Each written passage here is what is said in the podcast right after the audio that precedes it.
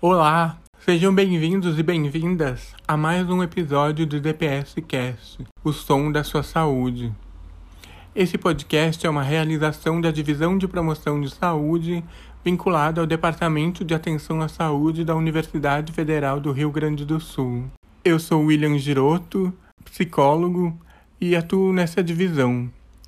Ao longo da primeira temporada, estamos conversando com diferentes profissionais sobre temas relevantes na área da saúde. A primeira temporada do DPS Cast é dedicada ao autocuidado. Ao tratar sobre esse tema, a Organização Mundial da Saúde destaca a importância de os indivíduos identificarem, assumirem e gerenciarem os aspectos que podem garantir a ele e aos grupos nos quais ele participa mais saúde e qualidade de vida.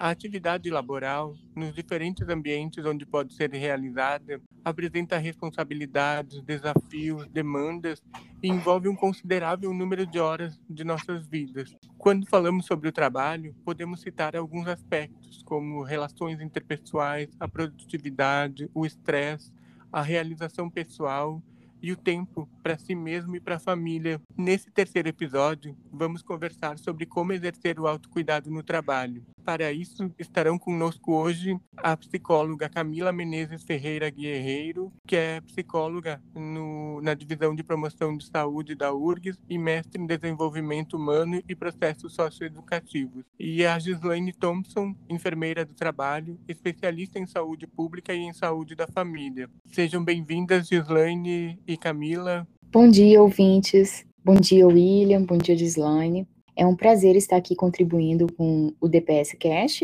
e com a informação relacionada à saúde para a nossa comunidade acadêmica. Bom dia, William. Bom dia, Camila. É um prazer estar aqui com vocês.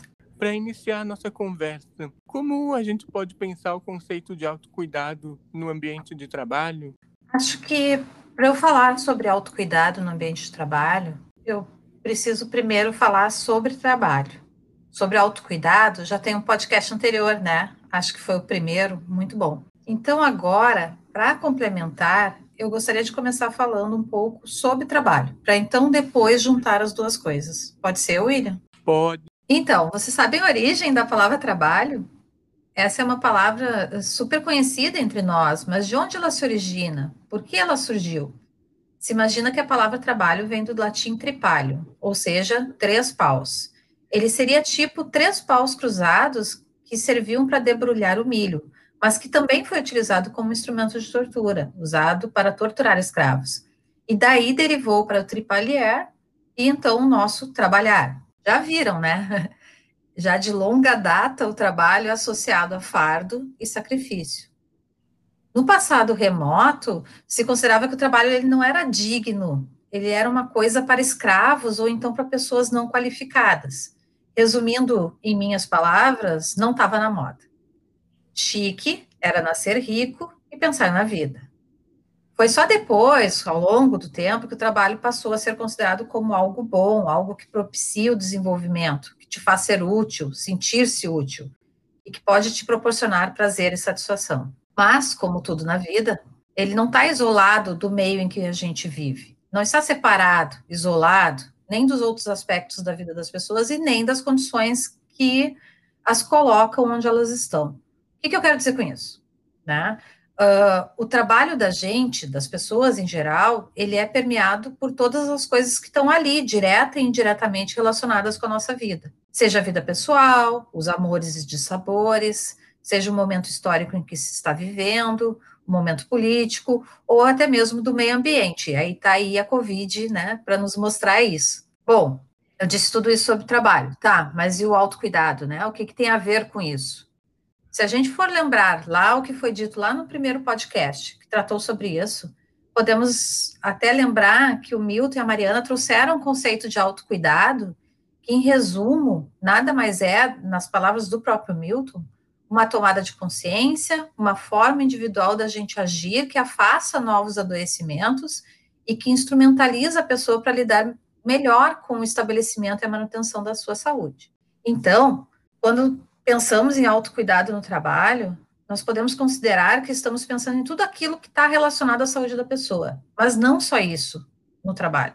Se está considerando, neste caso, todos aqueles fatores que o trabalho, como uma parte integrante da vida da pessoa, e como uma parte que ocupa muitas vezes grande parte do tempo da vida das pessoas, todos os fatores que influenciam na sua vida e como ela lida com isso. Está tudo interligado. O que, eu quero dizer com isso?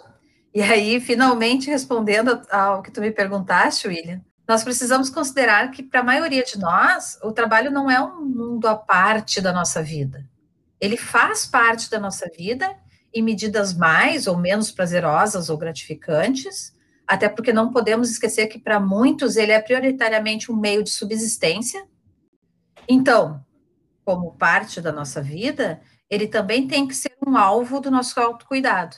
A gente precisa olhar para o modo como nos relacionamos com o nosso trabalho e pensar: como é que está sendo isso? O que, que pode melhorar?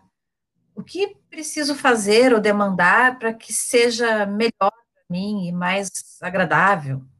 Enfim, sem trazer conceitos prontos ou acadêmicos, acho que esse é um, um ponto de partida bom para, para reflexão sobre esse conceito de autocuidado no ambiente. Pra, para falar de autocuidado, inicialmente, é necessário pensarmos também em sua intersecção com o conceito de saúde enquanto bem-estar biopsicossocial, complementando um pouco a tua fala, Gislaine. Ou seja, a saúde é um fenômeno multifatorial que se leva em conta aspectos biológicos, genéticos, psicológicos, sociais, culturais e ambientais de indivíduos e comunidades às quais ele está inserido. Por isso, a saúde ou a sua ausência, ela é aferida através dos determinantes sociais de saúde. E aqui eu vou citar especificamente como exemplo os determinantes de saúde mental.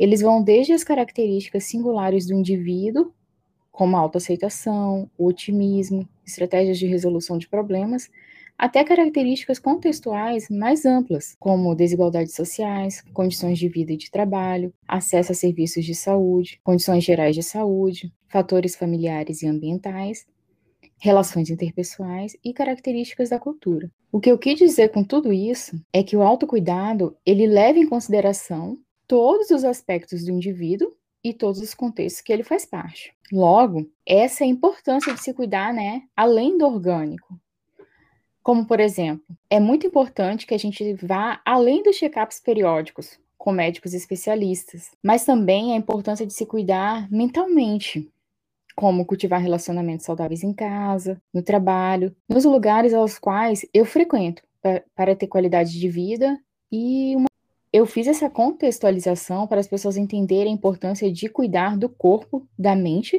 dos aspectos sociais que, perme que permeiam sua vida bem legal é, é, esse início da conversa.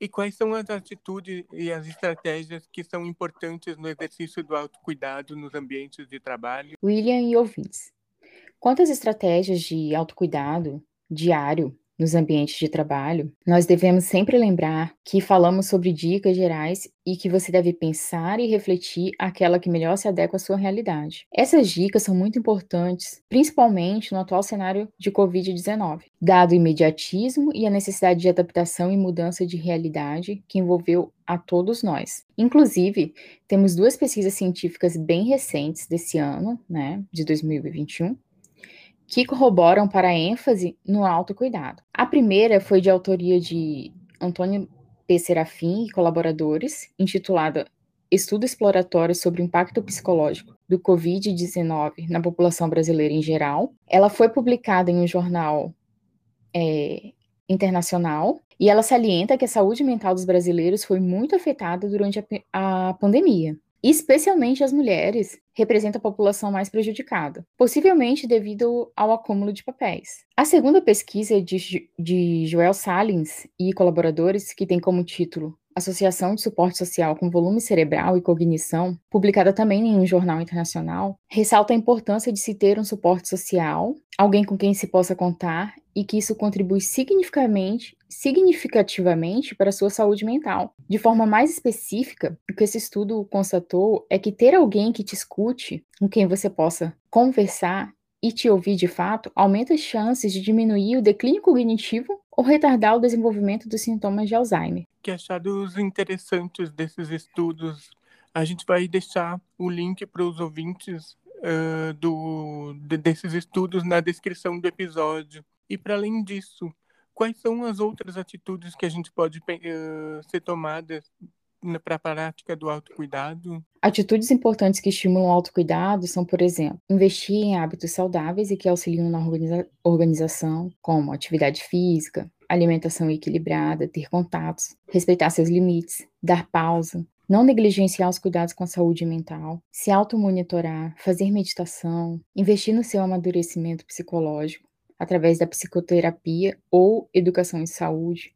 Atualmente você pode se informar em relação à saúde, né? Isso é um tipo de, se, é, de cuidado consigo também. Ter uma comunicação assertiva, ser empático, ter estratégias de enfrentamento, enfrentamento ao estresse chamado de coping e praticar a resiliência. Lembremos que atualmente no contexto de trabalho não basta apenas ter conhecimento técnico. É muito importante que o indivíduo trabalhe sua inteligência emocional, porque assim ele contribuirá tanto para a manutenção de sua saúde e prevenção de potenciais agravos, quanto para a saúde de sua equipe de trabalho. Verdade.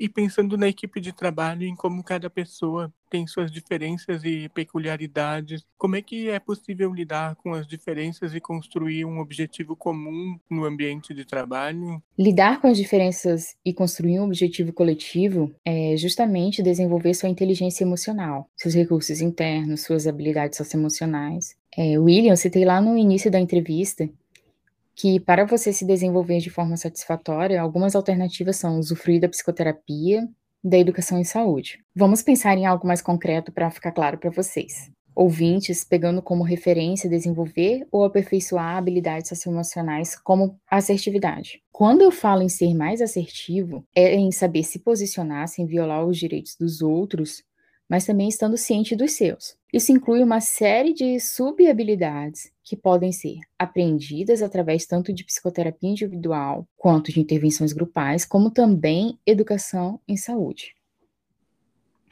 Em síntese, o que eu digo é que para ser assertivo, você deve saber manifestar opinião de acordo ou desacordo também, fazer, aceitar e recusar pedidos, admitir falhas, expressar desagrado, e lidar com críticas. Bem fácil tudo isso, né?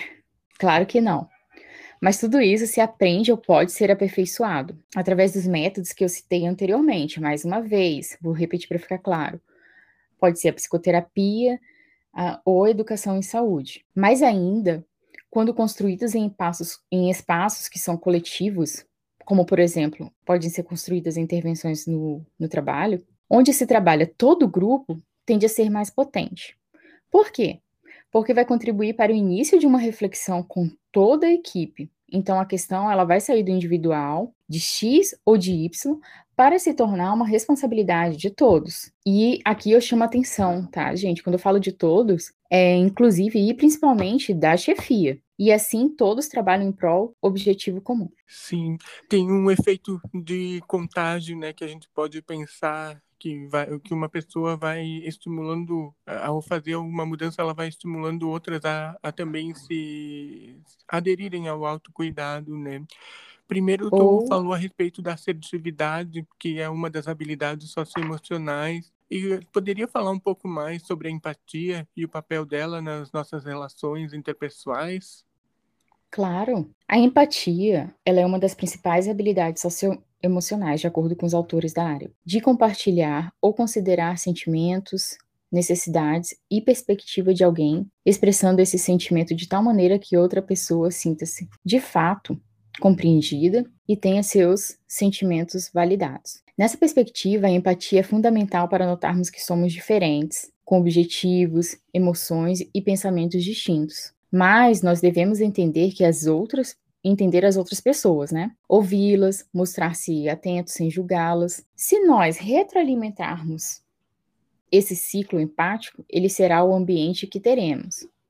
O ambiente de cooperação, de um ambiente que considera as pessoas e seus sentimentos. Vocês já ouviram falar da famosa frase: todo mundo que você encontra está lutando uma batalha que você não sabe nada a respeito, então seja gentil sempre? Então é considerar isso sem pessoalizarmos, sem julgamentos. Não precisa ser amigo de todo mundo no ambiente de trabalho, mas nós precisamos respeitar os seres humanos. e qualquer aspecto que você autoaperfeiçoar internamente, aqui eu dei como exemplo a assertividade e a empatia, reflete no grupo e também pode e deve ser trabalhado no grupo, o que vai proporcionar um ambiente de trabalho mais saudável e cooperativo. E Gislaine, do ponto de vista de políticas públicas ou organizacionais, como elas são importantes para incentivar o autocuidado no ambiente de trabalho? Olha, William, eu considero que existem muitas formas de se pensar a formulação de políticas públicas, ou pelo menos existem muitas formas de como isso é feito no mundo real. Mas vamos pensar assim: a partir de um problema que se identifica, como, por exemplo, a falta de cultura de autocuidado na nossa população, é possível tentar identificar as causas, escolher quais são as causas prioritárias e planejar agir sobre essas causas. Se nós formos pensar no que já existe ou já existiu, podemos lembrar que na CLT, a Consolidação das Leis Trabalhistas, existem diversas medidas que visam proteger e garantir os direitos aos trabalhadores. Depois disso, surgiram as NRs, que são as normas regulamentadoras, e essas especificavam, especificam por nível de atividade, por tipo de trabalho, as medidas de segurança e proteção a esses trabalhadores. Já para o servidor público, foram implementadas políticas específicas de atenção à saúde do servidor. Até aí, uh, são todas medidas importantíssimas para a saúde da população e dos trabalhadores em especial, mas são medidas muito mais, digamos assim, de fora para dentro, que pensam na saúde do trabalhador, na da garantia de direitos mínimos de qualidade do trabalho. Já agora, nas últimas décadas, acompanhando a evolução das políticas de saúde no país e no mundo, a promoção da saúde começou a ser um ponto central na discussão sobre saúde. A chave aqui está em pensar a saúde para muito além, e muito além mesmo, da ausência de doença. O primeiro conceito que precisamos pensar para a saúde é a saúde uh, como um direito universal, como um direito humano fundamental. E aí depois considerar, como já foi estabelecido lá na Carta de Ottawa, em 1986, que para se ter saúde é preciso ter paz, é preciso ter renda, é preciso ter casa para morar, educação, uma alimentação adequada, um ambiente saudável, e é também necessário ter equidade e justiça social, por exemplo. A promoção da saúde resgata esse conceito e agrega para a discussão a necessidade também de participação no controle desse processo todo. O autocuidado, ele está intimamente ligado a tudo isso. É aí que ele surge como um aspecto central. Imagina assim, bom, a garantia dos direitos mínimos de saúde e segurança já foram alcançados.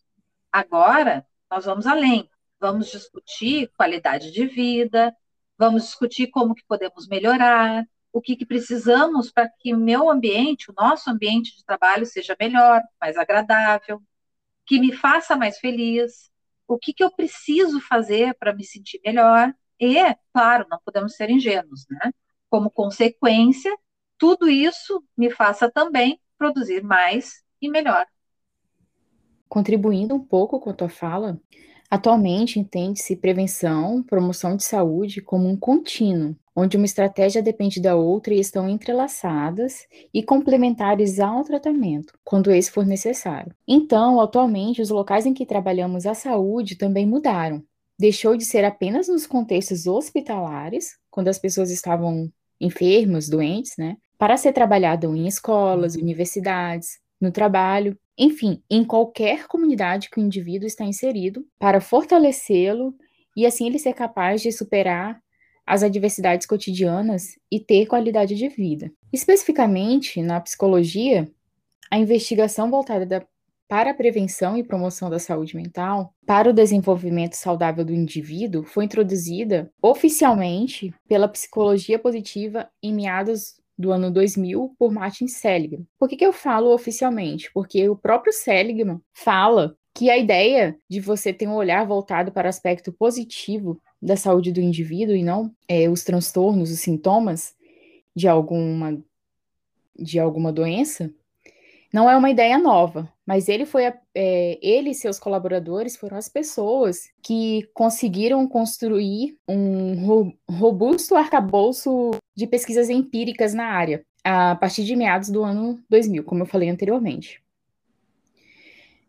Então, antes disso, o foco da psicologia era nos transtornos mentais, nos diagnósticos e tratamentos. Seligman ele passou a investigar o porquê de determinados indivíduos, apesar de passarem por adversidades, superarem e aprenderem com as experiências vividas. Então, a psicologia positiva, de acordo com ele e seu parceiro Csikszentmihalyi, é uma ciência sobre experiências subjetivas positivas, traços individuais positivos, instituições positivas, que pretende promover a qualidade de vida e prevenir patologias que ocorrem quando a vida se torna vazia e sem sentido. Sendo assim, a promoção aprendizagem e aperfeiçoamento de todos aqueles recursos internos que eu citei para vocês, como, por exemplo, o bem-estar, resiliência, assertividade, empatia, entre outros, são objetos de estudo da psicologia positiva com a finalidade de promover bem-estar e prevenir adoecimentos mentais. Aliás, essa perspectiva alinha-se perfeitamente com o conceito de saúde mental da OMS, a qual define como um estado de bem-estar, onde todo indivíduo utiliza o seu próprio potencial, pode lidar com o estresse normal da vida e trabalhar produtivamente, contribuindo para a sua comunidade. Agora, nesse final do conceito de saúde mental, eu resgato a tua fala, Gislaine, de que não podemos ser ingênuos que o investimento em bem-estar significa produzir mais e melhor também, como o próprio conceito de saúde mental traz. Inclusive, essa é uma das justificativas para se investir mais em prevenção e promoção da saúde do que em tratamento. A redução com gastos em tratamentos de saúde e pessoas adoecidas contribui com a sociedade. Verdade. Falando em aspectos preventivos, Poderíamos falar sobre a importância do uso dos equipamentos de proteção individual e os exames periódicos? Ah, esse é um assunto interessante, né? Tá, tá tudo interligado, assim. Olha, eu considero que o mundo da segurança do trabalho, da proteção da saúde do trabalhador, também está muito ligado com o autocuidado no trabalho porque ainda que a organização ofereça uh, todas as condições mínimas para que a pessoa tenha a sua vida e a integridade uh, protegida dos riscos do trabalho, ainda assim é preciso que se tenha o entendimento e a clareza da importância uh, de seguir esses protocolos de segurança, de utilizar os, os equipamentos de proteção individual, os chamados EPIs. Então, a prioridade é sempre uh, a utilização de protocolos e equipamentos de proteção coletiva. Tá? Mas quando isso não é possível, tem diversas situações que vão requerer um cuidado em nível individual. E é necessário que o trabalhador, então, tenha plena compreensão de todo esse processo para que faça adesão aos cuidados. O mesmo se dá com os exames periódicos que são exames que tão, estão previstos na legislação e nos protocolos de saúde do trabalhador, justamente como uma forma de propiciar o acompanhamento da saúde da pessoa, um monitoramento tanto das condições individuais quanto do, dos potenciais riscos, das potenciais exposições que possam ter ocorrido. E é um direito do trabalhador e uma ferramenta a mais disponível para que ele possa saber como está a sua saúde. E quanto à ergonomia e à prevenção de doenças crônicas nos, nos ambientes de trabalho? Essa é uma questão que costuma ser pouco lembrada, assim, apesar de ser reconhecida como importante. Vamos pensar o seguinte: a URGS é enorme. Só de servidores, ela tem mais de 5 mil pessoas. Ou seja, é mais do que o número de habitantes que várias cidades do Rio Grande do Sul têm. Esses servidores, eles executam as mais diversas atividades com maiores, com maior ou menor grau de atividade física ou de mobilidade, e também com graus diferentes de exposição a riscos. Né? Mas, para todos eles, tem algumas coisas que nós podemos pensar de forma coletiva e universal. Que hábitos saudáveis, como, por exemplo, uma boa alimentação e atividade física, são essenciais uma melhor qualidade de vida pessoal e no trabalho. E que a ergonomia, ela sempre vai ser benéfica para a prevenção dos problemas. Aliás, eu acho pertinente comentar isso aqui, que no Departamento de Atenção à Saúde, aqui onde nós trabalhamos, tem também uma divisão de Medicina e Segurança do Trabalho, que é responsável pelo acompanhamento dessas questões relacionadas à saúde ocupacional e pela segurança do trabalho dos servidores da universidade. Eles podem ser contatados sempre que for necessário para orientações e esclarecimentos técnicos sobre, sobre esse assunto. Mas então, o que é exatamente ergonomia?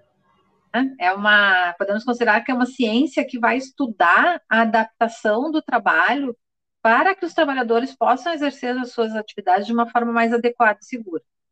Muitas vezes, quando a gente fala em ergonomia, as pessoas vão imediatamente pensar em cadeira na altura certa, a altura da mesa e do teclado, a postura para digitar, exercícios, né, para fazer o trabalho, mas vai muito além disso.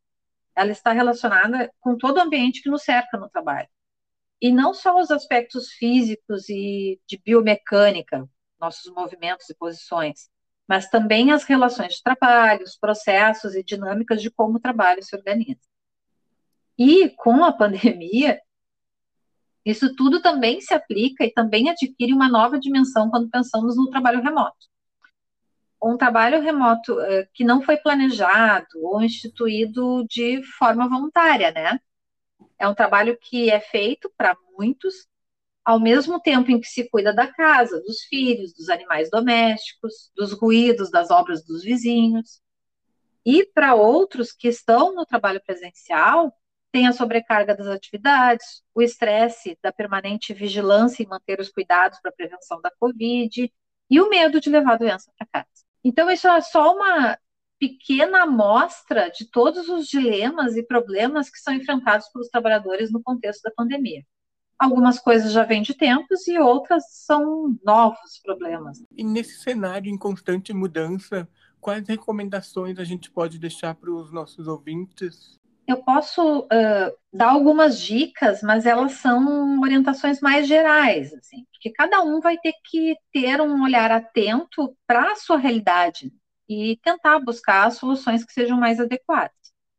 Mas de uma forma geral, a gente precisa estabelecer uma rotina de trabalho e descanso, com previsão de uma movimentação do corpo rotineira entre isso. Outro ponto é analisar o ambiente no entorno de sua estação de trabalho e observar se ele está iluminado adequadamente, se esse é um local que propicia poucos ruídos e as condições de temperatura desse local. Se tem algo que não está legal, pensar se tem modificações que possam ser feitas que vão propiciar melhor qualidade ergonômica. E aí, isso significa que não é legal trabalhar no sofá e na cama, hein? Deixa esses ambientes aí como teu refúgio de lazer, de descanso. Outra coisa que é importante é intercalar o tempo de tela computador, celular, etc., com momentos em que tu vai movimentar o corpo, vai descansar a mente, vai fechar os olhos, e aí tu pode ir lá para aquele teu local de refúgio, né? aí pode usar o sofá.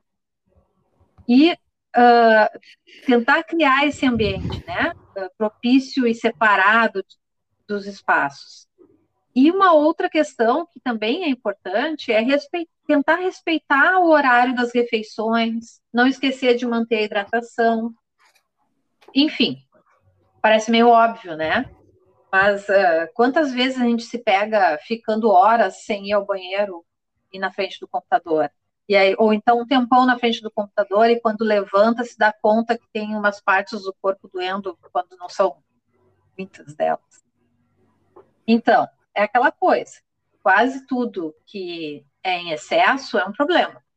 Isso serve para velocidade no trânsito, serve para preguiça, para o sedentarismo, para comida, para o uso abusivo de substâncias e também para o trabalho.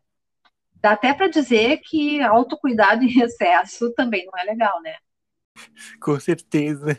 Encontrar um equilíbrio sempre é fundamental, né? Evitando cair no, num extremismo de ausência ou um cuidado excessivo, né? Essa foi a primeira parte da nossa conversa sobre o autocuidado no trabalho. Não deixe de conferir a segunda parte, em que vamos conversar sobre a importância da resiliência no trabalho.